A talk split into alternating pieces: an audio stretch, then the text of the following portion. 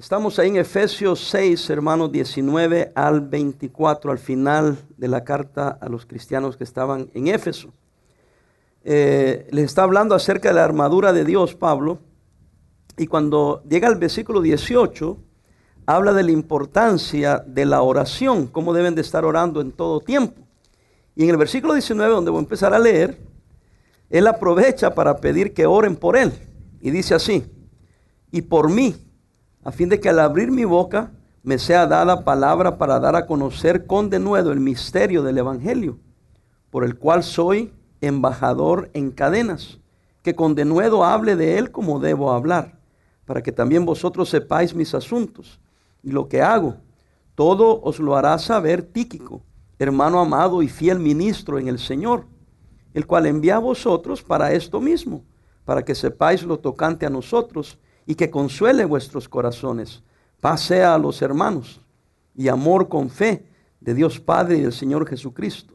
La gracia sea con todos los que aman a nuestro Señor Jesucristo con amor inalterable. Amén. Padre, bendice la lectura de tu palabra y bendice la predicación de ella. Nos ponemos en tus manos en el nombre de Cristo. Amén. Bueno, pongamos atención porque quiero tratar de y yo sé que cuando digo esto se asustan, tratar de ser breve, ¿verdad? Pero no se alegre tampoco. Cuando sigue hablando de la oración, les pido oración por él, por su propio ministerio, como para recordarles a los cristianos de Éfeso que también él estaba pasando por el mismo conflicto espiritual. O sea que estaba diciendo, los conflictos que ustedes tienen que deben de orar, también yo lo vivo. También yo necesito que oren por mí. Es lo que él les estaba diciendo. Él era uno de los santos eh, por el cual ellos deberían de orar constantemente. Entonces aprendemos tres cosas, hermanos, que es lo que yo quería aprender. El título es Pablo, embajador en cadenas. Primeramente, cuando él pide esta oración, está diciéndonos o está hablando de la dependencia de Pablo. Él también dependía del Señor. Cristo dijo, separado de mí, nada podéis hacer. Eh, eh, eh, los últimos versículos de la carta aprendemos mucho sobre el apóstol Pablo, porque era un gran siervo, era un gran hombre de Dios, era muy, muy atrevido, muy valiente. Pero aquí vemos que él también reconocía que necesitaban orar por él. Era bien fácil mirar a Pablo y decir, no hombre, Pablo, híjole, este está, está bien macho y mira, nada lo detiene, lo habían dejado por muerto y el hombre se paraba y decía, hablaba. Pero aquí dice él, oren por mí. Para que cuando me toque hablar de Cristo, lo haga con denuedo. Entonces ahí aprendemos su humilde dependencia en Dios. Dice, por mí, a fin de que al abrir mi boca me sea dada palabra. Y el hombre era muy preparado, pero dice el que oren por mí para que tenga palabra.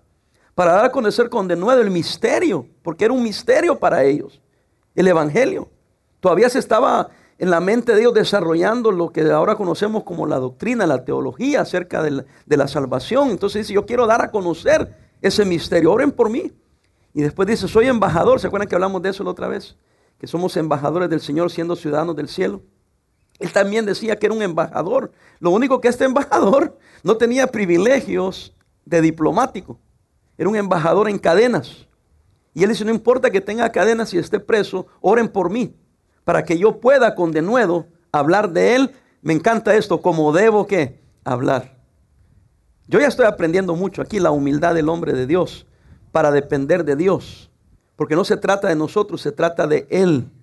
Y después vemos su dependencia en otros miembros del cuerpo. O sea que yo creo que todos hubiesen querido que Pablo orara por ellos, ¿no?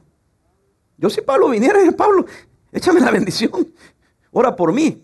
Pero ahora el apóstol Pablo, el gran líder de la iglesia cristiana primitiva, está pidiéndole a los miembros que oren por él.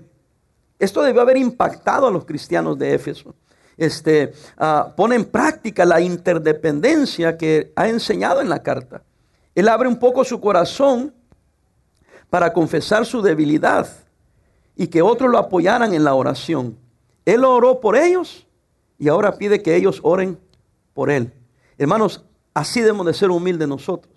Yo sé que no siempre podemos contar nuestros asuntos muy íntimos y personales a todo mundo, pero debemos tener la humildad que cuando tenemos necesidad hay que compartirlo. Hay que pedir. Hermano, sinceramente a mí por lo personal me gusta guardar la privacidad de cada miembro. Cuando yo pedí oración a ustedes por nuestro hermano Moisés que estaba eh, hospitalizado, yo le pregunté al hermano Moisés, Moisés, si quieres que yo anuncie a la iglesia que estás en el hospital sufriendo de COVID para que ores. Porque yo quería respetar la privacidad. Y él me dijo, sí, por favor, por favor, pastor. Si a usted no le importa, deje saber. Pastor, ¿y por qué le pregunta? Porque hay miembros que se hubieran ofendido y hasta se hubieran ido de la iglesia porque no querían que nadie se dé cuenta que están enfermos. Y por eso, por, el orgullo y la soberbia, nos privamos de que otros oren por nosotros. ¿Alguien está aquí? Entonces, eh, este, cuando a mí me... Y yo les pregunto, no porque yo no quiera ponerles, hermanos. A veces los hermanos me quieren decir de otra persona y usted entienda, el que usted me diga de otra persona no quiere decir que yo automáticamente lo voy a anunciar. Porque si la otra persona no me lo ha pedido, después se puede ofender porque yo no respeté su privacidad. Pero ahora que estamos predicando de esto, no hay nada de malo, hermanos, que usted dé a conocer, si Dios se lo permite, sus debilidades, porque muestra su humildad. Su dependencia, humildad delante de Dios, número uno, y humildad para pedir a otros que oren por nosotros. ¿Sí me entiende o no me entiende? Si yo tuviera a mi esposa o un ser querido en el hospital, cuidados intensivos, yo, no tendría problema en decirle, oren por esta necesidad, por favor. Porque tenemos necesidad. Porque yo quiero que Dios sobre. Porque también usted, Dios los oye. ¿Alguien está conmigo? Si nos abrimos para que otra gente hable de nosotros y diga, pero hermano, eso es Dios que trate con ellos. Es verdad que hay gente perversa que si a usted le va algo malo dirían, qué bueno, para que se le quite. Hay gente que si yo anunciara, hermanos, mire, estoy bien grave, estoy en cuidados intensivos, eh, oren por mí, por favor, qué bueno que se muera para. Pero al final del día yo tengo que ser humilde para confiar en Dios y el que va a morir va a ser otro y el que lo va a enterrar soy yo. Digo, uno tiene que ser humilde para entender que nuestras vidas, todo está en las manos del Señor. Con eso no quiere decir, hermanos, que me empiecen a llamar todos los días, ¿no? Usted ejerza su privacidad y usted es libre de como el Señor le dirija, pero estamos viendo la vida de Pablo el gran apóstol, humilde en su dependencia a Dios, humilde en su dependencia en otros miembros para que oren por él. Y vemos otra cosa, la preocupación de la tarea de evangelismo, evangelizadora. Él reconoce que es importante la forma de relacionarse con los que no conocen a Cristo. Y por eso les pide que Dios le dé palabra y que hable como debe de hablar para poder compartirles el Evangelio. Ese hombre se presentó en frente de reyes, hermanos emperadores, de guardias, de políticos, de religiosos. Y él pedía al Señor que le diera palabra, sabiduría, porque él lo que más le importaba es que el Evangelio no fuera interrumpido, porque yo no le hablé bien porque yo no hice lo correcto, porque no les hablé correctamente. Y por eso les pide, porque él lo que más quería que la gente fuera salvo a través de su predicación. Pide de nuevo para no perder ninguna de las oportunidades que Dios le daba. En Colosenses 4, 2 al 4 pide que Dios abra puertas para la palabra, para que no se quede presa. En Colosenses habla de vivir sabiamente para con los de afuera y de hablar con gracia sazonada con sal para que la palabra que él decía no ofendiera, sino al contrario la recibieran, porque él estaba interesado que aceptaran a Cristo como su Salvador. Para Pablo, hermanos, cada día era un reto y sentía la necesidad de la ayuda de Dios y el apoyo de sus hermanos en Cristo. Óigame bien, para que fuera un embajador efectivo, aun cuando estaba en cadenas. Hermano, yo le pido que oren por su servidor todo el tiempo. Todo el tiempo andamos enseñando, predicando y eh, este, aún con ustedes, que el Señor me dé palabra de la palabra que ustedes necesitan escuchar. Pero ustedes deben de orar lo mismo. Señor, cada oportunidad que yo tenga, ayúdame a hablar como debo de hablar. No, no condene a la gente, no maldiga a la gente. Si hable con denuedo, sin miedo, pero con sabiduría, con amor. Porque a veces en lugar de acercarlos a Cristo, los alejamos de Cristo. En lugar de, de hablar con amabilidad acerca del Señor, los insultamos. Y de esas eh, personas hay, aún en, los grupos que se llaman cristianos. Eh, este, los encontramos todo el tiempo, pero no debemos de ser así. Así que vemos la dependencia de Pablo en el Señor, su humildad, su dependencia en los miembros, y que más le importaba a él era dar el Evangelio, eso es lo que más le importaba. Después vemos la segunda parte, es los informes de Pablo. 21, 6.21, el informe que Pablo, fíjese lo que dice él mandó un informe. Él sentía que tenía que informarle a los hermanos. 21 y 22. Para que también vosotros, ¿qué dice? Sepáis mis asuntos. Y lo que qué? Lo que hago. Y todo os lo hará saber Tíquico. Hermano amado, fíjese, lo describe. Hermano amado y fiel que ministro, quiere decir que colaboraba con él en el Señor, el cual envía a vosotros para esto mismo, para que sepáis lo tocante a quienes, a nosotros, y que consuele vuestros corazones. Aquí está, hay varias enseñanzas. Pablo se preocupaba por las necesidades de otros, aun cuando él estaba sufriendo prisión. Estaba privado de libertad, pero estaba preocupado que aquellos se preocupaban por él, porque lo amaban, lo conocían. Hermano, hoy va uno al internet y se da cuenta de todo. ¿Sí o no? En aquel tiempo no. En aquel tiempo sabían que Pablo estaba en la cárcel, no sabían si había muerto, si estaba enfermo, no sabían lo que pasaba. Entonces en aquel tiempo dependían mucho de un viajero que llevase una carta o que llevara un informe de lo que estaba sucediendo. Y Pablo le preocupaba que los hermanos estaban preocupados por él. Qué bonito. Y los hermanos se preocupaban por él, porque si no Pablo, ¿por qué se preocupaba de que se preocupaban de él? También él sabía que estaban preocupados de él y, él estaba preocupado de aquellos que estaban preocupados por él. Entonces vemos ahí una mutua preocupación. Eh, este, Pablo envió a Tíquico para que fueran, dice, confortados y animados al saber que el apóstol todavía estaba vivo, que seguía predicando y que Dios le daba fruto aún estando en prisión. Eso es maravilloso. Además, observamos aquí en, el contexto eh, eh, que que, el apóstol estaba compartiendo el ministerio con este colega, con Tíquico. Dice que era ministro con él, junto con él en el Señor. E, era el mensajero que llevó cartas a Éfeso, a Colosas. Eh, iba con Filemón, también junto con Onésimo. Eh, llevaron cartas a Filemón, perdón, con Onésimo. El apóstol manifiesta, oiga, su amor por él. Dice que era su amado. Eh, este, dice para que Él consuele sus corazones. Por eso les envía al amado, hermano amado, fiel ministro del Señor. Lo describe de esa manera, hermanos. Eh, este, este es, el apóstol manifiesta su amor por él, lo, encomienda, le, eh, lo halaga. Óigame, este, ah, e, este hombre era de Asia, posiblemente era de, de Éfeso también. Era de ahí, por eso eso se encuentra en Hechos 24, si usted quiere indagar un poco más. Habían compartido muchas bendiciones juntos, hermanos, este, habían sufrido juntos, y ahora él, Pablo lo envía que lleve un informe, que lleve una carta para informar a la iglesia, para que la iglesia sepa lo que está pasando. Y es el amigo de él que ha trabajado con él, que ha sufrido con él, quien lleva la carta. Porque ahora también aquí encontramos otro hombre que ama al Señor y cuando aquel le pidió que hiciera eso, no dijo, no, yo me quiero quedar contigo. Dijo, sí, pero aquellos están preocupados, ve tú, ellos te conocen, van a creer tu testimonio eh, y les escriben la carta y él está leyendo esta carta a los hermanos. Y ahora todos están diciendo, Tíquico, tú eres amado de Pablo, tú eres un ministro de Pablo. Y no es cualquiera que lo está escribiendo, es el apóstol Pablo. ¿Y eso qué tiene que ver, pastor? Esa clase cristiana debemos ser usted y debo ser yo. Un cristiano que sirve al Señor, que ama al Señor y que sobre todas las cosas está a su servicio a Dios.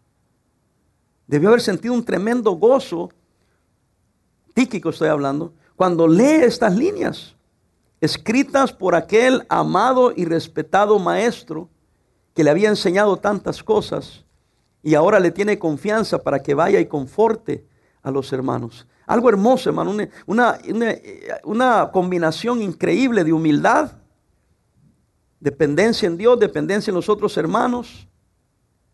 También una otra muestra de humildad al informar a la iglesia. Pablo ya se puede decir, yo, ¿y ellos quién son para que yo les dé informes? Pero él informa, porque él siente la necesidad. Eh, eh, esto lo cuento porque me ha sucedido a mí, usted no lo sabe. Pero una ocasión yo estaba dándole a ustedes anuncios. Aquellos ustedes que se quejan de que yo tanto que hablo. Y me dijo un pastor, amigo mío, que vino a predicar. Después terminamos el culto y me dijo a mí, en privado, me dijo, hermano Parada, tú le das demasiada información a la iglesia. Comunicas demasiado a la iglesia. Y no me lo dijo en mala onda, sino como que, como que te pasas, ¿no? Y yo le digo, hermano, pero es que la iglesia tiene que saber. Los hermanos tienen que estar informados lo más que se puede, obviamente. No puedo dar cada detallito, pero las cosas generales, por eso yo les informo, por eso les mando los textos. A ustedes ni ven los textos. y no aprecian que yo le, le, reto y le desafío que vaya a buscar qué pastores dan tanto informe. Entonces yo he entendido eso, que como pastor, como líder, también tengo que informar a la iglesia porque hay personas que aman la iglesia, aman la obra del Señor y quieren saber qué está pasando. ¿Alguien está conmigo? Si no les importa, está bien, menos trabajo para mí. Pero si yo siento que debo informarles. Y por eso siento que también ustedes, cuando pase algo, informe. Mira, lo único que tienen que hacer es escribirme y decirme, pastor, le aviso esto para que ore por mí, pero por favor no lo anuncie. Y ya, ahí va a quedar entre usted y yo. Pero por lo menos sienta la necesidad porque hay gente que sí le importa a usted. Tal vez usted pensará es que a nadie le importa. ¿Y usted cómo sabe eso? Si no se expone nunca a informarnos, se expone nunca a que otros sepan tal vez una necesidad. Y como le digo, privacidad tenemos todos. Eh, este, derecho. Un pastor el otro día me habló y me pidió algo y me dijo, no, no quiero que esto nadie sepa. Y nadie supo y nadie va a saber. Era una necesidad, o sea, para orar sobre un asunto, pero me dijo, por favor, no lo... Sí, perfecto. Yo tengo que tener esa capacidad de que si alguien me pide que no diga, no digo, no lo hablo. ¿Sí me está siguiendo? Pero sigamos y terminamos. Vemos la bendición de Pablo. Véame acá. La bendición es la bendición que le dio a los hermanos de Éfeso. Yo sé que en el catolicismo se usa, mucho esto de deme la bendición. ¿verdad? Pero acuérdense que el, catolicismo es una mezcla de cristianismo, judaísmo y paganismo. Pero era costumbre cristiana dar la bendición. Aquí en la carta lo vemos, pero claramente. Daba la salutación, principio, y después al final era la despedida, pero las despedidas de Pablo, si usted las observa, siempre daba bendición. Siempre. Versículo 23. Dice, Paz sea a los hermanos y amor con fe de Dios Padre y el Señor Jesucristo. Versículo 24, la gracia sea dada con todos los que aman a nuestro Señor Jesucristo, con amor inalterable y dice amén. Son tres bendiciones. Les desea la paz o el shalom, las bendiciones del Señor. Les desea que manifestaran más el amor. Les desea más amor. Y también les desea que experimenten la gracia de Dios. Esa era una bendición. Haga de caso que les estaba dando una bendición, para que no se les olvide. Te doy la paz, el amor y la gracia de Dios.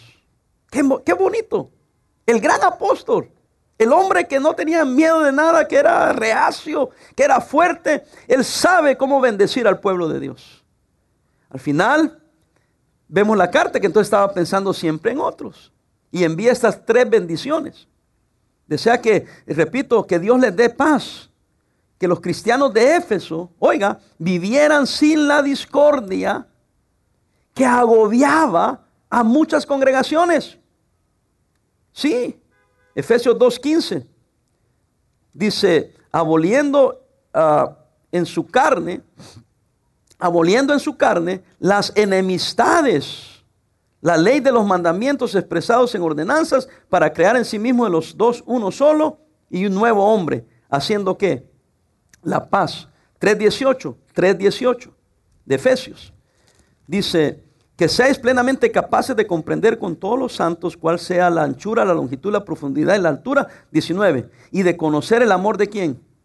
de Cristo que excede todo conocimiento para que sea lleno de toda la plenitud de Dios. Aquí habla ya del amor, para que fueran uno. Y dice que es un amor, es interesante que dice amor con fe, ¿sí se fija? Dice amor con fe. La dependencia de Dios necesaria para cumplir con toda la responsabilidad del creyente. En otras palabras, no solamente es un amor, es un amor con fe. Hermanos, porque cuando uno ama, se expone. Se expone a ser herido. Se expone a que ser abusado. Pero por eso dice él, yo les deseo más, les deseo paz, les deseo amor con fe. En otras palabras, ten fe que, que, que lo está haciendo lo correcto, que estás practicando el amor, porque Dios es que, hermanos, amor. No dejemos de amar. No tenga miedo de amar. Pastores, que a mí me ha ido tan mal. Y entonces quedó traumado.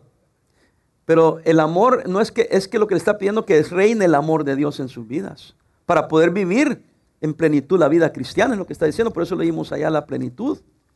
Y tenemos que crecer en amor. Y después le desea la gracia. Y yo también termino aquí. La gracia es la capacidad divina, capacidad divina e inmerecida que lleva a cabo los propósitos del Señor en la vida del creyente. Por eso les desea la gracia, para que hicieran todo lo que Dios tenía preparados para ellos. Por eso habla de los que aman a nuestro Señor. Ahí les dice, regresemos y ya te, casi termino. Dice, versículo 24, por la, la gracia sea con todos los que ¿qué? aman a nuestro Señor Jesucristo con un amor que inalterable. Amén. Viene a memoria Romanos 5:28. Sabemos que a los que aman a Dios, todas las cosas les ayudan a bien. Y él habla de eso, los que aman al Señor. Les deseo la gracia. Entonces, hermanos, qué, interesante. Eh, y, y, fíjense, voy a terminar porque es impactante esto. La carta inició con el amor de Dios hacia ellos. Se lo compruebo. Efesios 1.5. Efesios 1.5. Cuando los está saludando, les dice que Dios los escogió en el versículo 4 antes de la fundación del mundo, para que fuésemos santos y sin manchas delante de Él. Versículo 5, ¿cómo empieza? En amor. ¿El amor de quién? De Dios hacia nosotros. Habiéndonos que predestinado para ser adoptados hijos suyos ¿Por medio de quién, hermanos? De Jesucristo, según el puro, ¿qué? Afecto de su voluntad. Puro amor. Y empieza la carta hablándole del amor que Dios les tuvo a ellos. Y se despide con el amor que deben tener ellos hacia el Salvador. Y pone el amor de Dios hacia nosotros en principio y el amor que ahora nosotros debemos tener a Él al final de la carta para decirles que todo está encerrado en el amor. Y de ahí dependía la humildad de Él. De ahí dependía que Él no le importaba, porque Él lo que le importaba era la gente, el Evangelio, el Señor. Y por eso es que solo tenía bendición para el pueblo de Dios. Porque no andaba buscando lo suyo propio, sino lo de otros. Y Él sabía que si un cristiano tiene la paz de Dios, si un cristiano tiene el amor de Dios reinando en su corazón, esta persona va a estar bañada de la gracia de Dios y va a tener el favor de Dios en su vida. Y eso es lo que yo les deseo, hermanos. Eso es lo que yo deseo para cada uno de, ustedes. Que tengan la paz de Dios, la gracia de Dios, el amor de Dios y que sus vidas sean bendecidas. No solo en ustedes, pero en la vida de sus hijos y los hijos de sus hijos. Entonces tenemos mucho que avanzar. Aunque Pablo estaba en cadenas, no permitía que las cadenas y las adversidades y las circunstancias afectaran su espíritu en cuanto a su relación con Dios. Y vemos un cristiano como que si estuviera recibiendo todas las bendiciones. Cuando si lo observamos el hombre estaba preso. De tal manera que aquellos estaban preocupados. Pero él dice, no, eso no importa. Oren por mí para que yo sepa hablar de Cristo. Oren por mí para que, para que yo pueda dar con denuedo el Evangelio.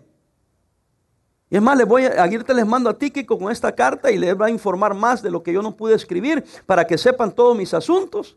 Así cuando oren por mí, sepan que orar por mí. Y en el proceso los bendigo. ¿Sabe lo que les está diciendo? No se preocupen por mí. Aunque sí oren por mí, soy humilde para reconocerlo. Pero también los bendigo. Hermanos, su vida y mi vida debe ser para bendición no para maldición. Tengamos cuidado lo que hablamos, lo que decimos, cómo nos involucramos, porque debemos de reflejar a Cristo en nosotros. Espero que este mensaje sea de bendición a su vida y que aprendamos de grandes hombres y aprendamos de Jesucristo, que no se aferraron a ser lo que eran, sino que así como Cristo fue humilde, Pablo fue humilde.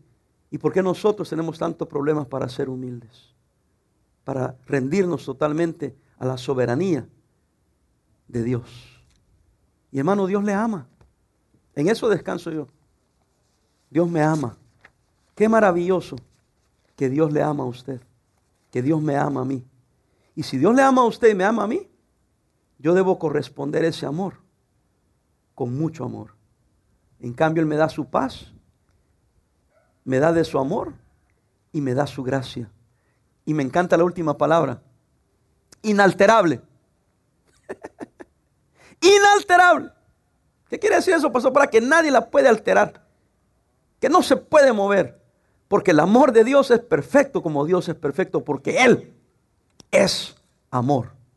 No, no practique el amor, su esencia es el amor. Y cuando yo permito que Él reine en mi vida, lo que va a brotar de mí es amor. Es amor. Y Él no te cambia tu personalidad total y completamente. Ustedes sabemos quién es Pablo. Pero ahorita nos dejó ver un poquito de su vida, de su vida de humildad, de su vida de dependencia. Wow, espero que le haya impresionado eso. A mí me impresionó. Empezamos con el amor de Dios a nosotros y terminamos con el amor de nosotros hacia Dios. ¿Cuánto amo usted a Dios? Oremos, Padre.